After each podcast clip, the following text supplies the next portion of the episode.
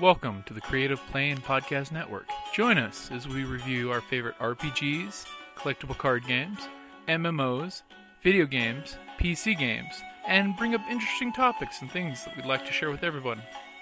Sit back and enjoy the show.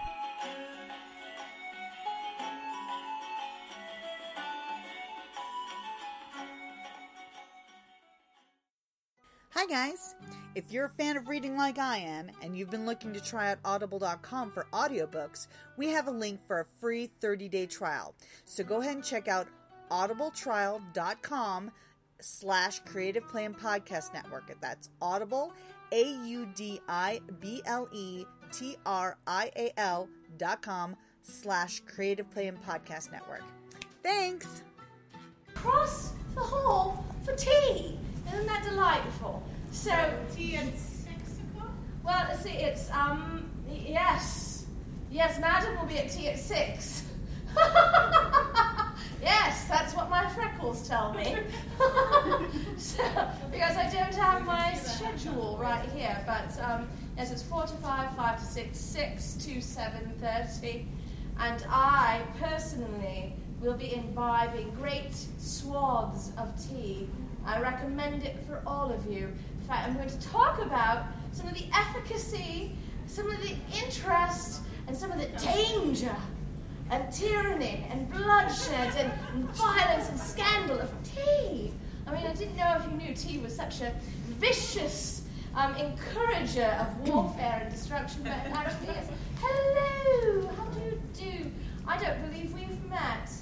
I'm Madame Askew. Who are you? Tamel? Did I say that correctly? No. No? S- say it louder then. Jamal? Jamel with a J and not a T. All right. You know, I'm slightly deaf because I'm 137 years old. If you were as old as I am, you too might have lost some hearing. I mean, I actually was at the Who concerts when they first happened. Um, I mean, I was time traveling, obviously, but I have to admit that I perhaps did not wear earplugs at the time. Uh, let my teacup down, as it were. Anyway, welcome everyone. If I have not met you before, I'm I am bereft that I've lost all of that time and delighted to finally meet you. And I encourage you to move forward because I will do this unmiked. I, I loathe microphones that I have to handle. I do terrible things to them. If they're not attached to my person, then I like run into them or drop them or stick them in my ear or something. It's very bad. So, um, and don't be shy because we don't actually have exploding teapots today. So it's perfectly safe. Now, this is very important. Who here likes tea? Me! Woo! Excellent! Tea drinkers! Excellent, good. So you all, you've all experienced the power of tea in your life, right? Now, I'm going to take you on a wee swift journey through the history of tea, hither and yon. Now, we only have an hour, and tea is a subject that could take up the entire Encyclopedia Britannica. In fact, Britannica would like to take up the entire subject of tea and, and own it entirely, but more on that because Britannica only got to own some tea. People actually thwarted them on their mad crusade to own all the tea. So, tea! Tea has been around ever so long. It comes originally from China, the only, basically, the only place that tea is, you know, a, a naturally growing phenomenon.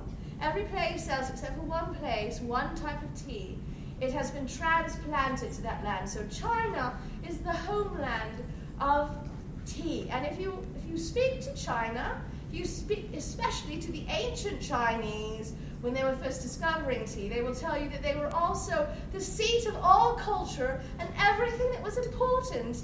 And the rest of us could just go bugger off because we're not nearly as interesting as the Chinese, which was in fact considered the center of the universe. At least in China, they considered themselves the center of the universe. And they disdained everyone else, but of course they had tea, so they could disdain all of us, and they hoarded the tea to themselves. They have a great deal of mythology about the discovery of tea. One of their myths is that there was this emperor who was also a philosopher and a scholar and a gentleman, probably. But you know, with emperors, you can never tell about that part of things. And sometimes they get in a tip and then they start a war, which isn't the most gentlemanly thing to do. But this this emperor seemed to be rather pacifistic and he liked to, you know, philosophize and also do some natural history, natural science, looking at plants and discovering things. As emperors will sometimes want to do, they sit around in their garden and they loll about and they ponder things. And this emperor was pondering one day and he feel very well, so he's drinking a bowl of hot water because his acupuncturist told him that hot water was the thing to make him feel better, so he's dutifully writing his philosophy and sipping hot water, and he felt really like hard done by with life. And then suddenly some leaves blew into his hot water from a mystic bush someplace. And he looked down and he was like, Oh, leaves in my hot water. Do you think my acupuncturist will be upset with me? Well, you know, I guess I could scoop them out. So he did, and he kept drinking the hot water. But now it actually tasted quite good to him. And he thought, oh, those leaves, whatever they were, what were those leaves? They're tasty when you put them in hot water. I should do that again. So he went looking about, and he found the mystic bush that blew its leaves into his hot water. And he named it something delightful in Chinese, which I shall not even endeavor to repeat because I don't speak Chinese. We're all thankful that I'm not going to butcher it. But he, thus he discovered tea by like mystic leaves blowing on the wind into his dreadful, dreadfully dull hot water. So he, you know, wrote about this in his philosophies about the tea leaves in his hot water actually made him feel better. And so initially tea was embraced in China as a healing drink.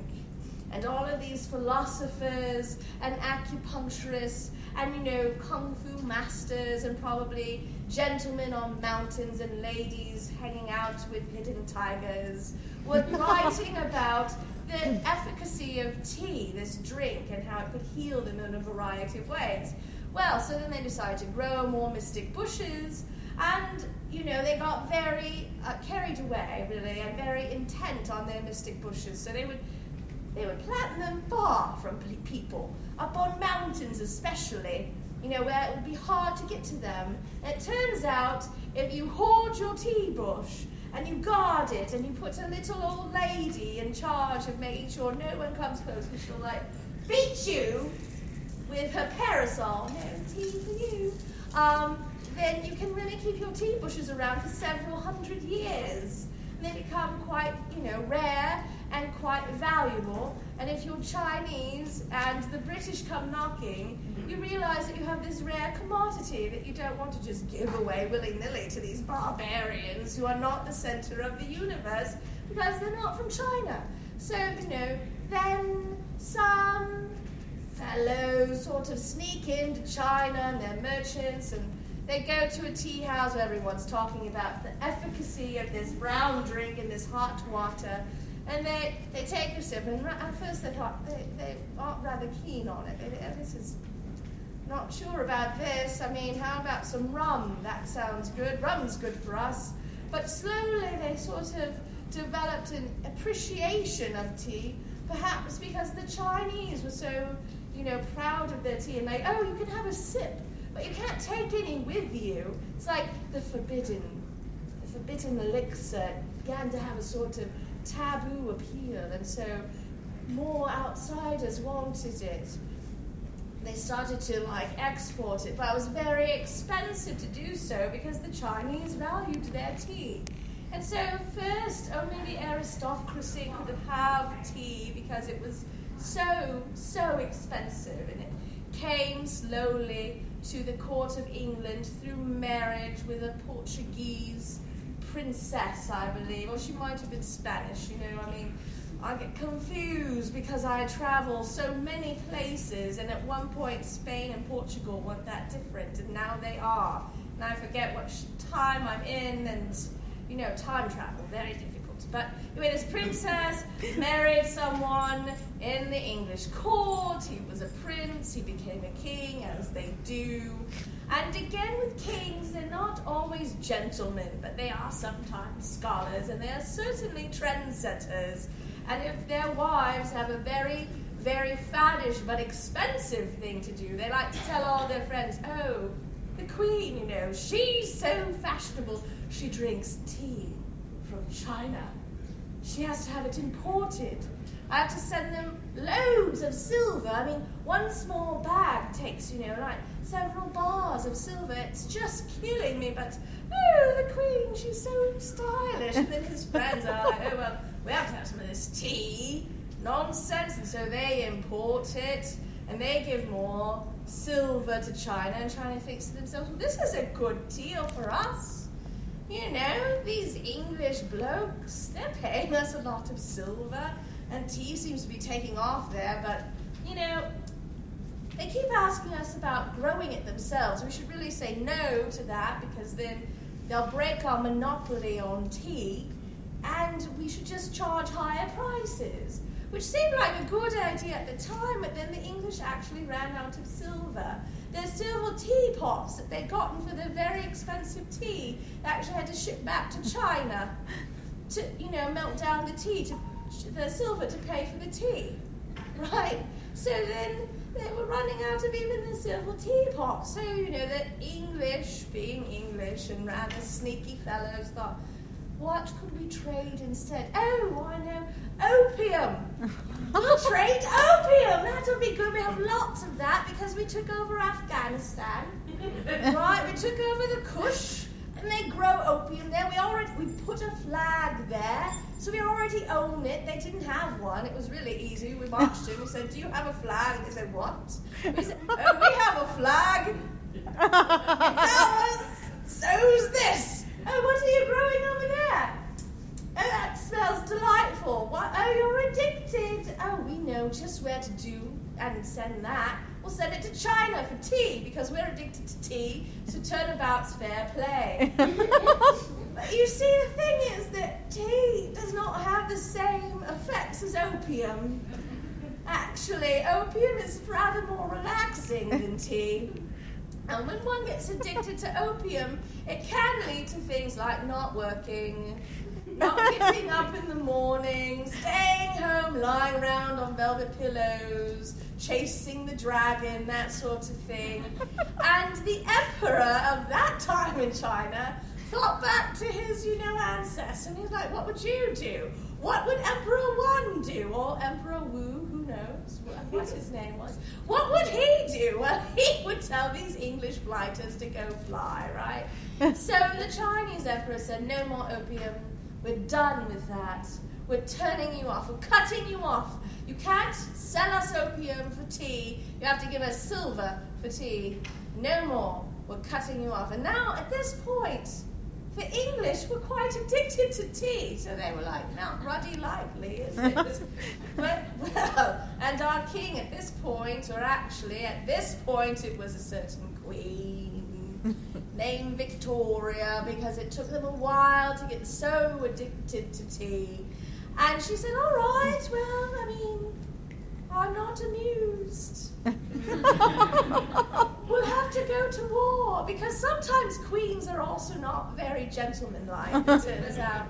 So there was a war, and they called it delightfully the Opium War, which I don't know about you, but originally I thought that meant the English were trying to stop opium trade.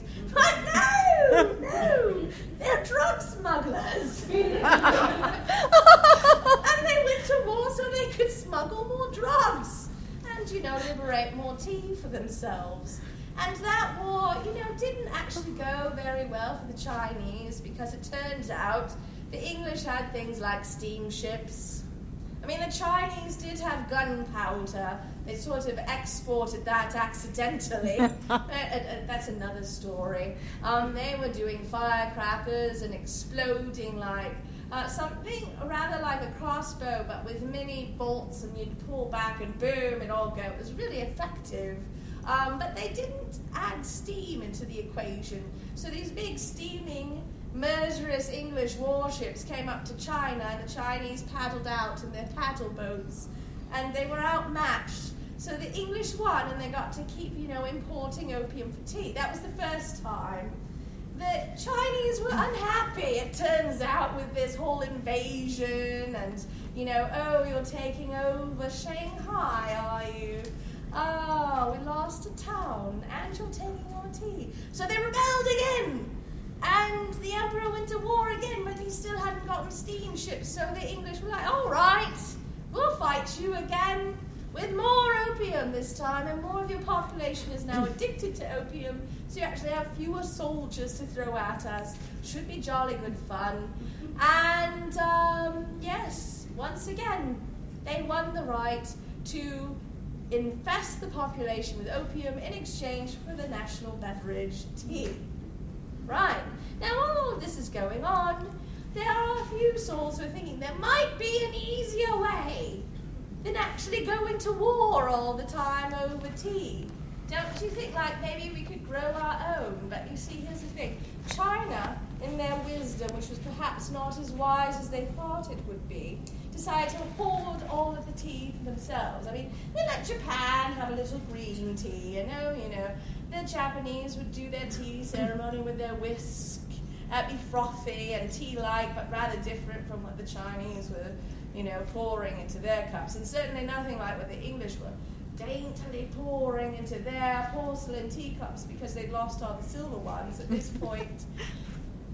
So, you know, and also at this time, Japan had closed its ports and said no to all the blighters. They saw what was happening in China and they said, you know, we, we're not sure about these English people. We're just going to turn them away. So they actually closed themselves off for a while and said, no foreign trade.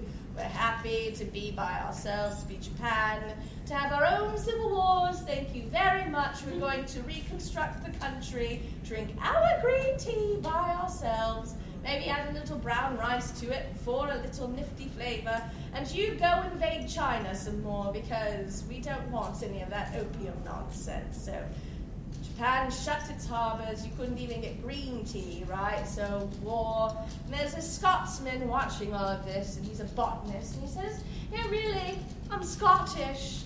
We're all about practical solutions and plant, and also our shortbread biscuits taste delightful with tea. So we're very, very fond of tea. Also, not sure how we feel about these English blokes. I mean, they rule us and everything, but we've never been very happy about it.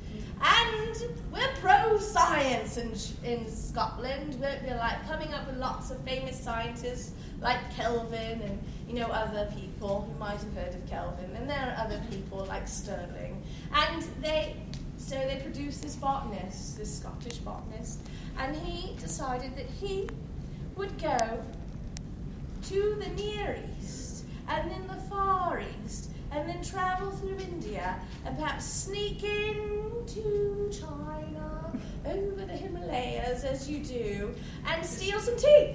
A tea plant, though, not just bricks of tea, a tea plant, because he wanted to grow his own tea. He'd done some research, and he felt certain that India was the perfect climate for growing tea.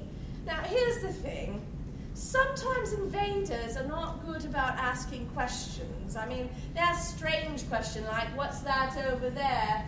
And somebody will say kangaroo, and they're just repeating the question, like, do you mean that?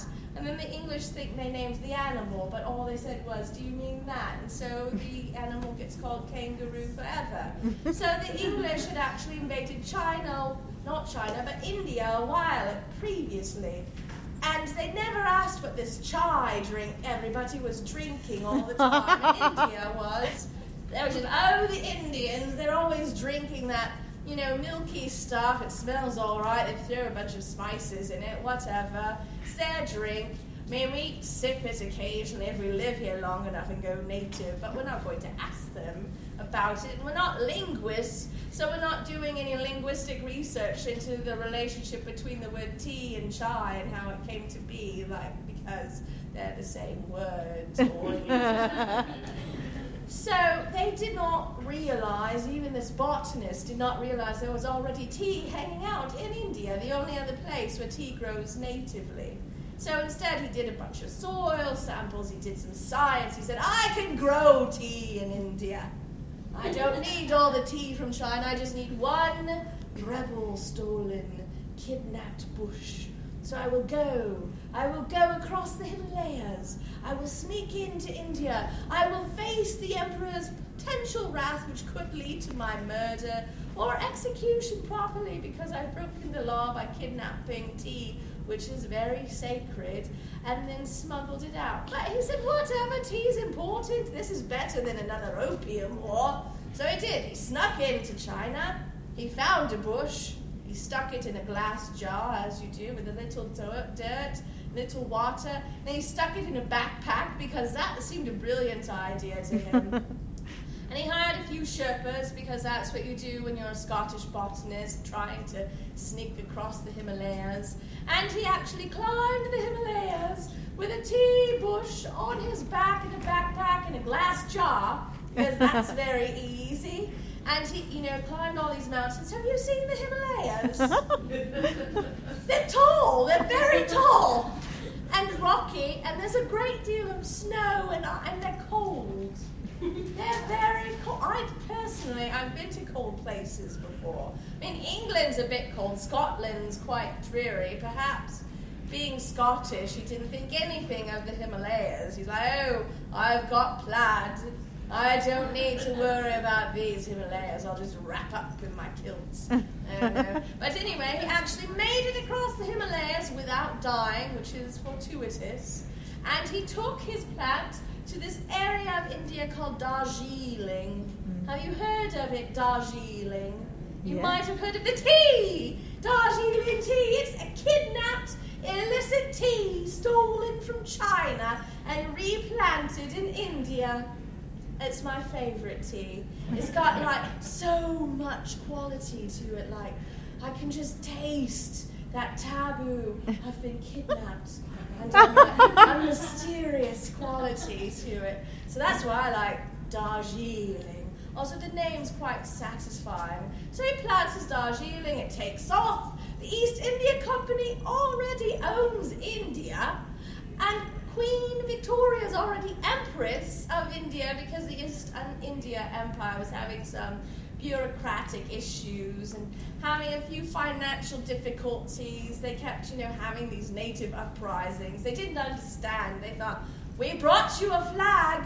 It worked in Afghanistan. it should work here. You're ours. You should give us all of the things we want. And the native people were like, really? A flag? You think that's enough?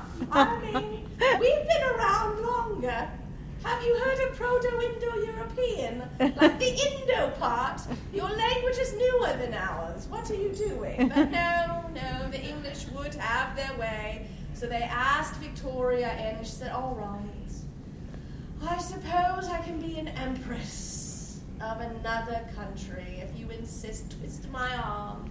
I guess I'm amused. So she ended up with India and Darjeeling. So now the English did not have to rely simply on tea from China. Now they could rely on tea from another country they'd already invaded and conquered. It was much easier. And while they were growing Darjeeling, some chap sort of wandering around, you know, he'd gone native, he'd been there a while, he was, he was actually wearing pajama, which is an Indian word and you know, like very comfortable. He'd given up his tweed. He thought this cotton stuff is very nice. I'm rather comfortable in this tropical climate. I don't understand what's wrong with the rest of those fellows. And this chai, this chai is what is in this chai? And you know, his person who was serving him, his little Indian valet, said, It's tea, you fool. what? It's called Assam. It's from Assam. It's tea. And so botanist made his way down. He's like, Oh, these, they're right. There was already tea here. we went to all that trouble. We went to China and we stole the Darjeeling and we grew that. And there was Assam here all the time. Well, all right. I mean, whoa, wait a minute what if we put Darjeeling and Assam together? Ooh. Oh yes, in, in, in a blend. And then, oh, oh, we'll take it to this Earl in England named Earl Grey. He's a grand fan of tea. And Earl Grey said, well, that's very nice. I mean, it's all right, but it's missing something. Your Assam and Darjeeling. You know what it needs is bergamot. And so he threw some of that in, and he had his own private blend, and he'd sort of dole it out to people. Oh, you mean, you mean the Earl Grey tea that I keep in my bank in Switzerland? I mean, you know, like I might give you an ounce or two occasionally, I suppose. And he would not divulge the, you know, recipe. He had his own tea blenders. They're called Twinings. You may have heard of them. A little, little company. And they like kept the, the secret of his recipe. They still will not tell us all exactly what is in Earl Grey precisely. I mean, not the exact amounts. They're very secretive Twinings.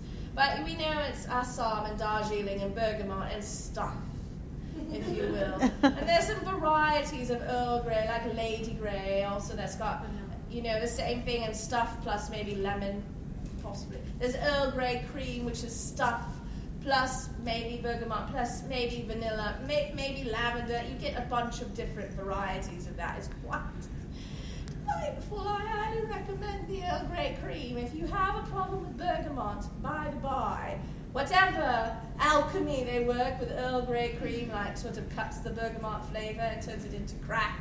Maybe, they, maybe the Chinese are like, oh, Earl Grey cream, how about Earl Grey opium cream? because turnabout's hmm. fair play. So the English were mad for tea. They really were. And so were all of their, you know, colonists who went abroad, and it was rather expensive. And initially, after after the Opium Wars and after tea became more readily available to people, the average person, before it was quite the national drink, but as it was becoming the national drink, they didn't quite know how to brew tea, or how to tax tea, or even how to sell it. And so they'd have these tea houses where they'd once, believe it or not, had coffee houses. oh yes, before tea, coffee was all the rage in England. It was really taking off, and hot cocoa too. And they thought, you know, the temperance movement really thought they had a fight on their hand when tea arrived. Oh yeah, you should see the flyers they put out about the dangers of tea. It was so stimulating. All the rich people were drinking it and becoming, you know, too liberal, too too licentious. They were lazing about all day, doing nothing but drinking tea and talking gossip. It was bad for good girls to drink tea. They should really drink rum instead. It was much better. much better. And gin, very efficacious. But this tea nonsense, oh no, the temperance movement was against tea initially. But finally, you know, tea wormed its way into all these tea houses. And actually, it was quite dreadful initially because they would just boil large vats of tea. Vats. They would boil it all day in this huge kettle. And then they'd pour this stuff out that sort of had a resemblance to what they drank in China, but was really not quite the thing, was it? And they were actually taxed on the liquid amount of tea rather than like the tea leaves. So some some bright soul thought, you know what might be better economically? And I hear they maybe do this in China where we've been stealing the tea. I mean, well, we've been exporting the tea. is they actually like take leaves and they put them in a little strainer and a pot and then they pour hot water over it for a few minutes. Then they take the leaves out and they pour the pot and then they put the leaves back in and they do it again like seven times, over and over again. Do you see? Oh, thank you, I need that, don't I?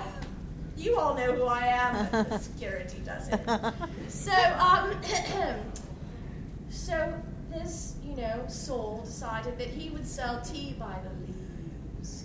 And then the tax agents didn't know what to do with him because they'd been charging people on the liquid amount of tea.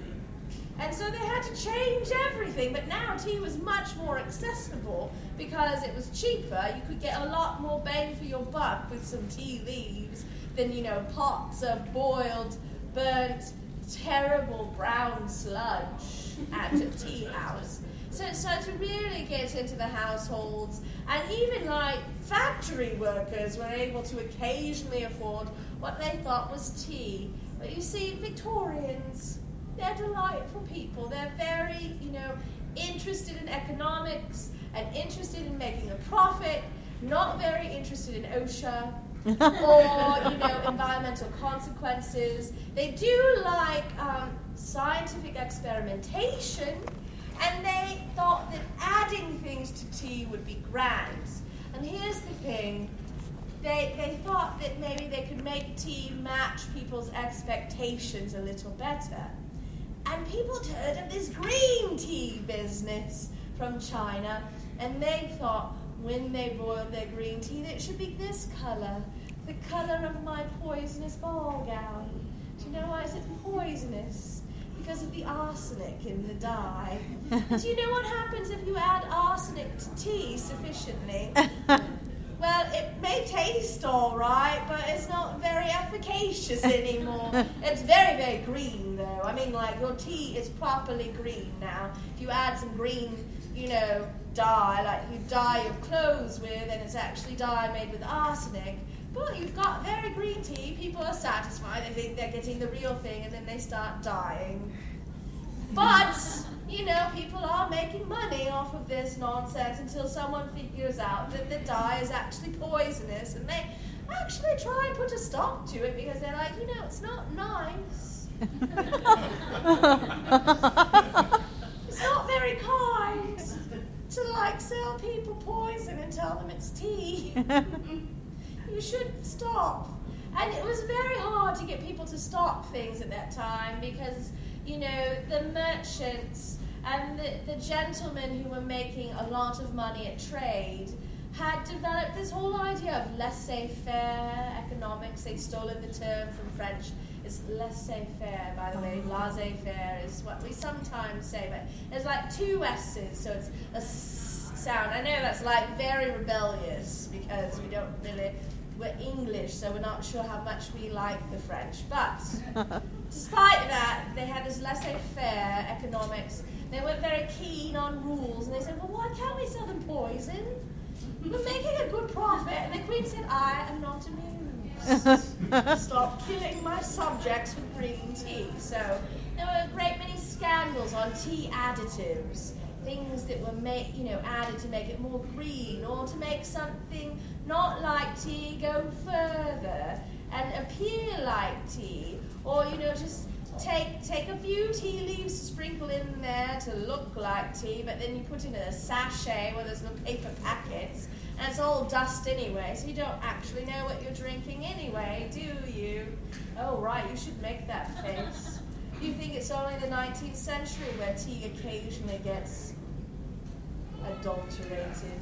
But no, no. Less than five years ago, there was the latest Darjeeling scandals in India, where it turns out they were not selling us Darjeeling. We're not even sure it was tea. Hmm. There was a massive recall on the Darjeeling, and you actually could not get Darjeeling for like a year anywhere because they'd had to call all of it back because the tea producers had such a high demand on Darjeeling. They couldn't produce that much because it's a very popular tea. I mean, Earl Grey, we can blame him, honestly. But that they were just adding things. They were like, oh, add, add some of that dust on the floor. It's just going into a tea sachet. They will never notice. Sweep some of that up over there. It's brown. Put it in. Look, it's tea. No, really. That's true, by the way. It's true. They really did have to recall the Darjeeling. I'm not making that up. So it still happens. Still happens. Tea is still one of the most popular drinks in the world, and there's still tea adulteration to worry about. But in the 19th century, some of your adulteration could be more poisonous than others. Some of it would just merely give you like a stomach ache. So, for instance, in California, tea was quite the thing in the 19th century, but California was very far away from the west coast, and even though it seemed to be closer to China, for some reason they were shipping, you know, they're tea in. I should say far from the east coast. Excuse me. They were shipping tea in across that way from England to, to the west coast rather than from China to California. So the Californian merchants are be really, really grand to harvest this like grass they had growing everywhere and send it to China to have the Chinese package it like tea and then they'd ship it back to California. That'd actually be cheaper. And then they'd sell that and call it tea. But this grass actually would give you tremen- tremendous stomach aches, cramps, and sometimes you would not be able to keep your tea within your body. People were desperate for tea.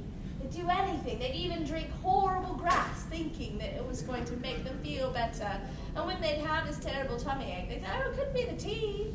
Tea's good for you." And then that scandal broke, and they're like, "Oh my heavens, do we have to really buy our tea from the blighters in New York? Still, can't we just get the Chinese? Oh no, only the English can get tea because of the opium wars." We don't have enough opium to send to China to get our own tea. All right, fine. So we'll just have to go with the expense. Or we could use dung tea. Dung tea sounds good. Hmm, no. If you're in the Wild West, and we are sort of in the West, but if you time travel towards the, the past, some kindly grandmother comes up to you and says, Oh, do you have smallpox? And you say, I, I hope not, I have my vaccine. She says, Oh no, I think you must, because everybody gets smallpox. It's the Wild West. Here, let me make you some, some special tea. It will really heal you. I have to go out to the yard. Don't look. I'm going to collect something in the yard and I'm going to take it into my oven and I'm going to bake it. Take from the goat. Don't look. And then I'm going to crumble it. And you're five now. You're a child. I'm going to feed you this tea. Yes, no, really. They took dung in the West and they thought if they baked it and crumbled it and brewed it into tea, it would be healthful for children suffering from smallpox. So just remember one thing say no to dung tea. just say no. Now, that I've given you this little jaunt through history of tea, not necessarily in any sort of linear order because I'm a time traveler and linearness is not really part of my life experience. I'm curious if you have any questions about tea.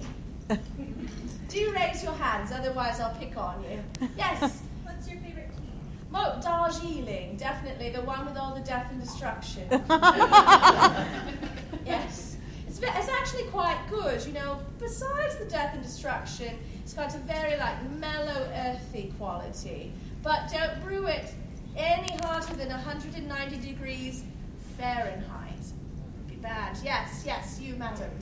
Um, so you said Assam, Darjeeling. Are there any other tea leaves, like any other uh, different uh, plants? Oh no! So those are the only teas outside of China. In China, there are a host of teas. I mean, I kind of brushed over that because there are so many. But there's oolong, which is like considered the pinnacle of tea, like the best quality of tea. Those that is, if you are into Porsche or Ferrari and you want to apply that to tea, you drink oolong. Um, and then there's something like pu'er, which is actually fermented and aged tea. So there are all these different types of tea in China, but they come initially from the same plant type that has been grown in different regions of the country. And like Scotch whiskey or, or Irish whiskey or bourbon, they are aged in different ways. So you'll have a smoking process, a drying process. You know, you'll have a little bit of oxidation that happens. Then you'll have how the leaves are treated after all this. Are they rolled into little balls like gunpowder green tea, which is called that not because it generally explodes, although occasionally, depending, if you come to my tea duels, you never know. But because it's rolled into pellets like gunpowder. Or you can have tea that's rolled into long shapes like dragon's tongues and that sort of thing. So it's the different preparations of the various plants in China that create the different types of tea. So, but it's all from the same original plant. The only tea that grows naturally outside of China that started in a different place is Assam. Darjeeling was exported. Now, by China, I probably could, you know, point to the whole like east and parts outside, you know, close to China, but you know, outside the southern borders a little bit, to the west a little bit. Um, green tea, for instance, will grow in Japan, but was exported originally from China. So it will grow in other places, but China is the heart of actual tea, except for Assam. Yes, you had a question. How do you prefer to take your tea? Well, it depends on the time of day and how many people I feel like stabbing with my teaspoon. but usually, if I'm having Darjeeling, which is my preference, I like a little bit of sugar, just a smidgen, and a dollop of milk, so I take it blonde, as they say, or white. Um, so not too wide though, because I want it to still be strong enough to stick a spoon in it and have it stand up, right? Um, if I'm drinking Chinese tea, like a green tea, I never sweeten green. I never add milk or lemon to it. I just drink it straight. If I'm having pu'er, which is a delightful earthy tea, and apparently, so here's the thing in China, they still have a huge art of tea and a huge medicinal catalog of how tea can be healthful for you. If you're ever in Tucson, first of all, come look me up. Say hello, Madam Askew. But then go to Seven Cups Tea House, which is one of the primary importers of tea from China in the United States today, actually, believe it or not.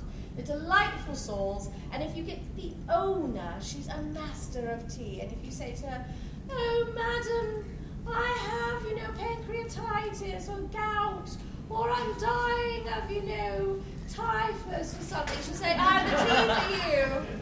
Right? Yeah, I usually go out and go, I have, I'm having allergies and migraines and, you know, my back hurts. She goes, here, have some pu'er. You need more pu'er. I say, all right. So when I drink my pu'er, though, I add a little sugar, just a smidge, because it's very earthy. And I like it a little bit sweet. So it kind of depends on the tea and when and, you know, how, how tight my corset is. yes, madam. Oolong tea. What's the best temperature to brew the tea? To brew the tea, well, you know, I always say err on the side of caution. So if you don't know a good temperature, try not to go over 180. Right, that's sort sort of the low end. But if you go towards boiling, you will actually like burn your tea. Oh. And it will be scorched. Do you know how many gallons of scorched tea get, get murdered every day? Do you know how many puppies are saddened by that? right, don't scorch your tea. So, um, if you don't know uh, and you don't have a thermometer, which most of us don't, like go around with a thermometer in our tea, I always say stop right as you think it's about to boil, and then pour your hot water into your teapot, and you know swish it around, dump it out. Then pour more hot water in. You've stopped boiling it at this point, and then throw your tea leaves in. You'll probably be fine. But the so that's like an easy rule of thumb. To answer more specifically, the darker the tea is, the hotter temperature you can brew it at. So if you have a white tea, for instance, you really don't want to go over 180 degrees. You can even brew it a little cooler than that. Um, yellow teas, also, you know, you don't want them too hot. Green is sort of middle ground. Then you get into oolong, which is more delicate than like a full black tea, right? And then pu'er is kind of tea that's already been abused a bit because it's been fermented delightfully. Does anybody know the story of pu'er and where it came from? No, and I didn't tell you, did I? Um, pu'er is the Mongolian answer to tea. Because, like the British, the Mongolians showed up in China and they did some invading, and there was this wall, and they laughed at the wall. a wall? We're Mongolians. I don't think that's going to work. No, in fact, we're going to come in, take over, marry into your family, and then, you know, you'll have another dynasty. But in the meantime, we still like to ride our horses around, and we really like this tea. But it's very hard to keep it fresh when it's just in the leaves. So they packed it into bricks, and then they'd carry it around in their horses. Well, not in the horses, but I missed the preposition. On the horses, like between the horse flesh and like their blanket to keep it. I don't know. I mean, they just liked horse, I suppose. they were always like putting stuff between their saddle and the horse and, and like storing it that way, which seems really dreadful to me. But whatever, it developed pu'er, which fermented initially with horse sweat. But today they do not ferment it in horse sweat, fortunately, which I think is much better. However, pu'er is one of the most expensive teas you can purchase because it comes in these bricks that have been aged like scotch. You know, and sometimes they're aged a long time. So a brick this size can be a hundred dollars. You know, oh, a hundred dollar brick of tea. How long would that last me? Actually, rather a long time, but personally, I don't usually buy $100 bricks of tea. Scotch is another story. Um, so black tea is uh, it's black because it has a different aging process. it's because of the aging process, and you'll have to forgive me that I don't have all of the details memorized like a true tea master. I'm only like a novice compared to the, the real tea masters. I'm a tiffin mistress. I can tell you all about how to dunk your bicky and win a tea dueling. But I don't actually grow and age my own tea. However, it is, you know, sort of a longer process. The darker it is, the more oxidation usually. Um, and so that is a lengthier time and makes it stronger. Yes, madam. How long do you recommend steeping white tea?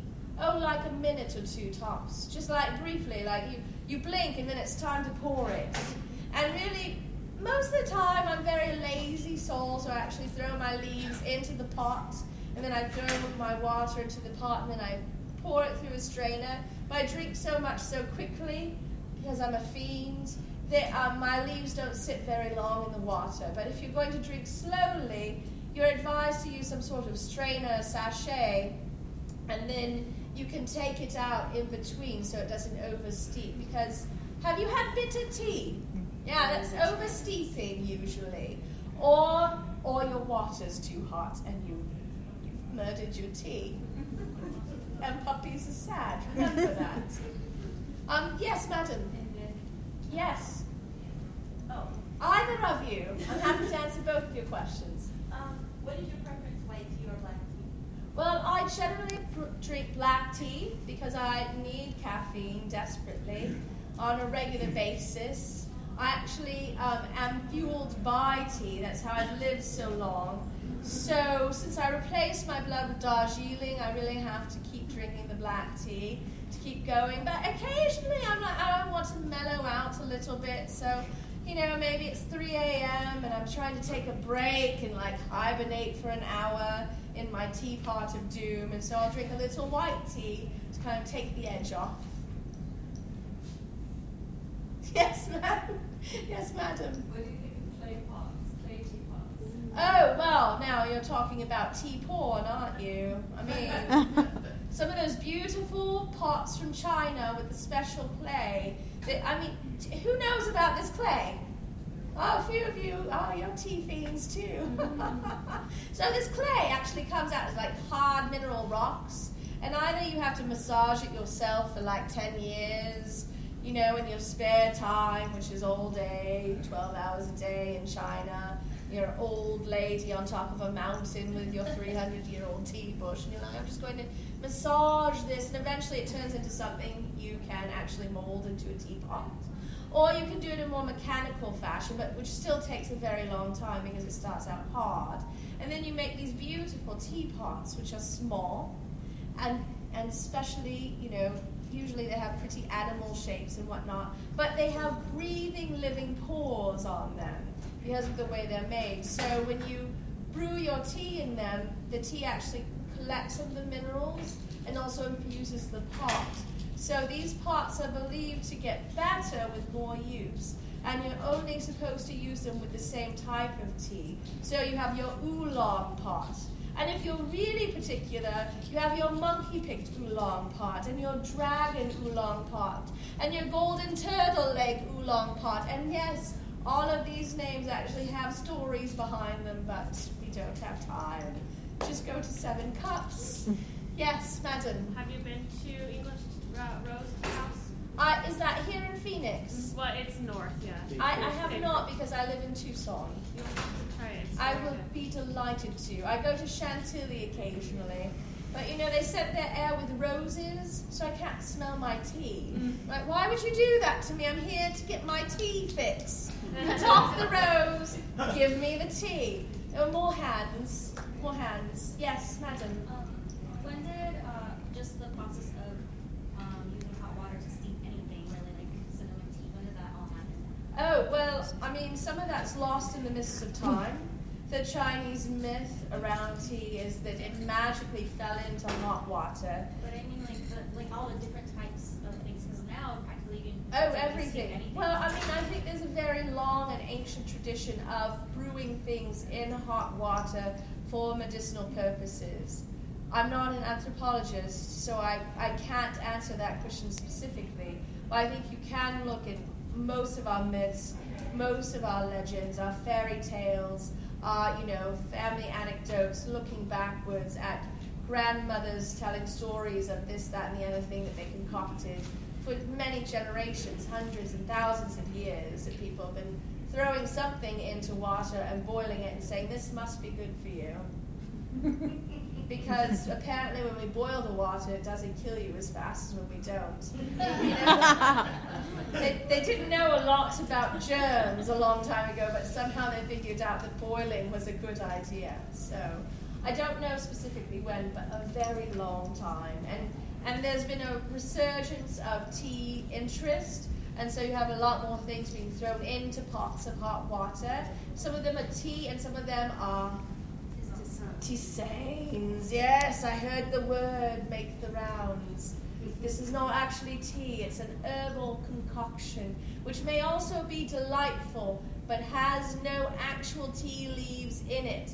So if you see rooibos tea, it's actually not tea, it's a red leaved bush from Africa. It's delightful, nonetheless, but not tea. Yerba mate, not tea, sometimes treated as tea. Not actually tea because they do not come from plants that are descended from the tea family of plants. Right. Other questions? Yes. Raise your hands again. Yes, you, madam. Sugar tea.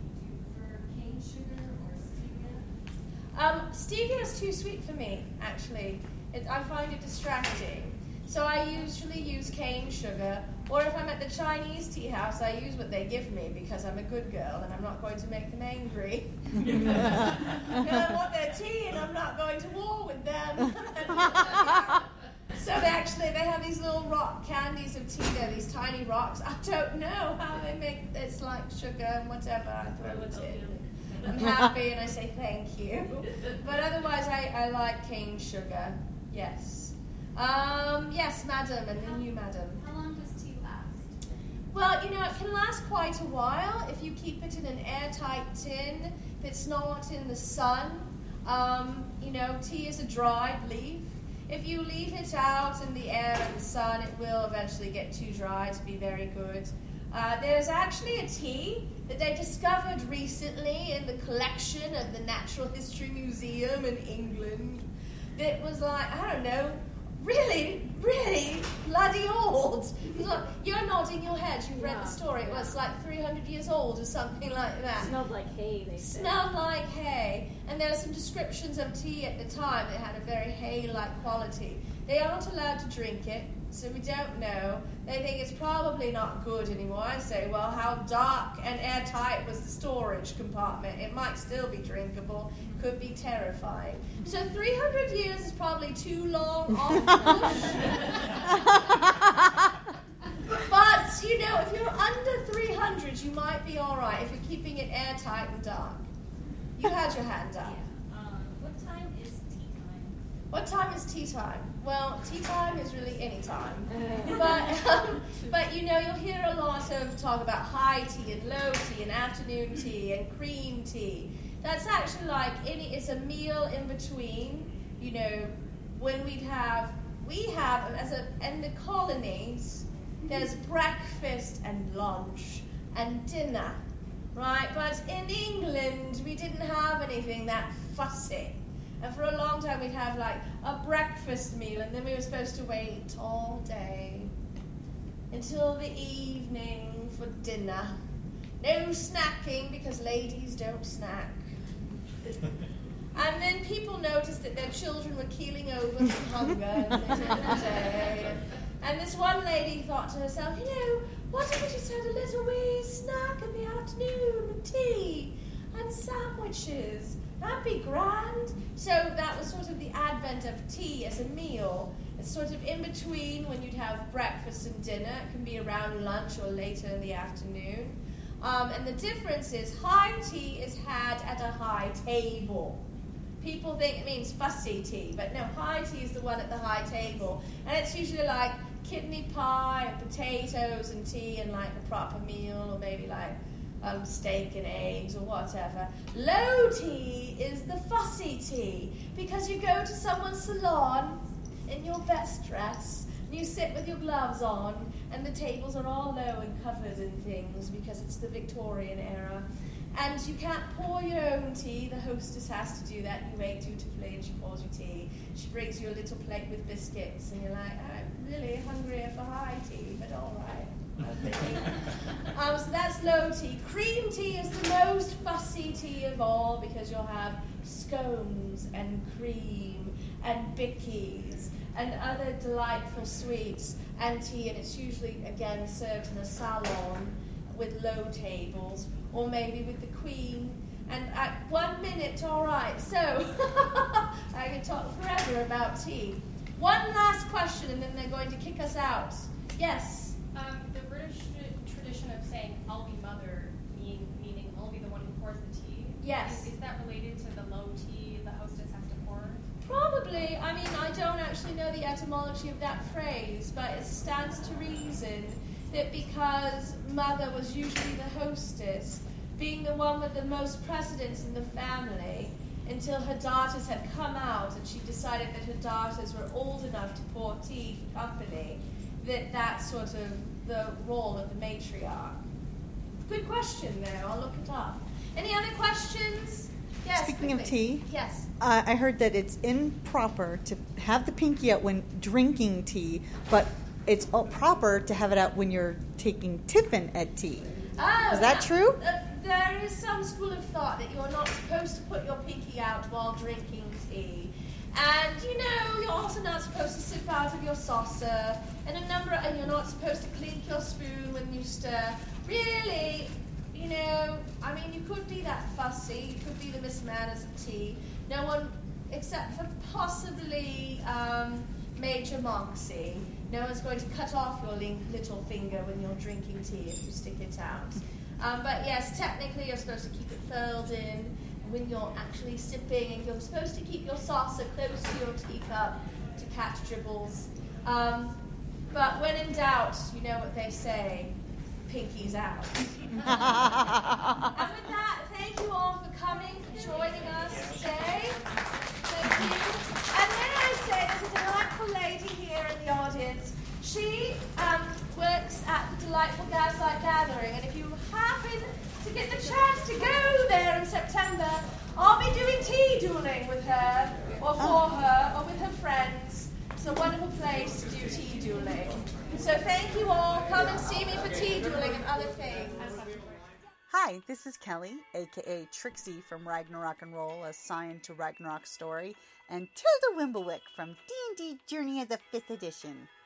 First off, I would just like to say thank you to everyone for listening to our varied adventures, as well as for rating us on iTunes and RPGpodcast.com. If you haven't rated us yet, we would greatly appreciate it if you could. And if you're looking for more ways to support our efforts, we are now on Patreon, a great site where you can help us continue making more podcasts, as well as some special surprises for our patrons. If you can, please look us up at www.patreon.com slash cppn. Every little bit helps. And again, thank you for listening.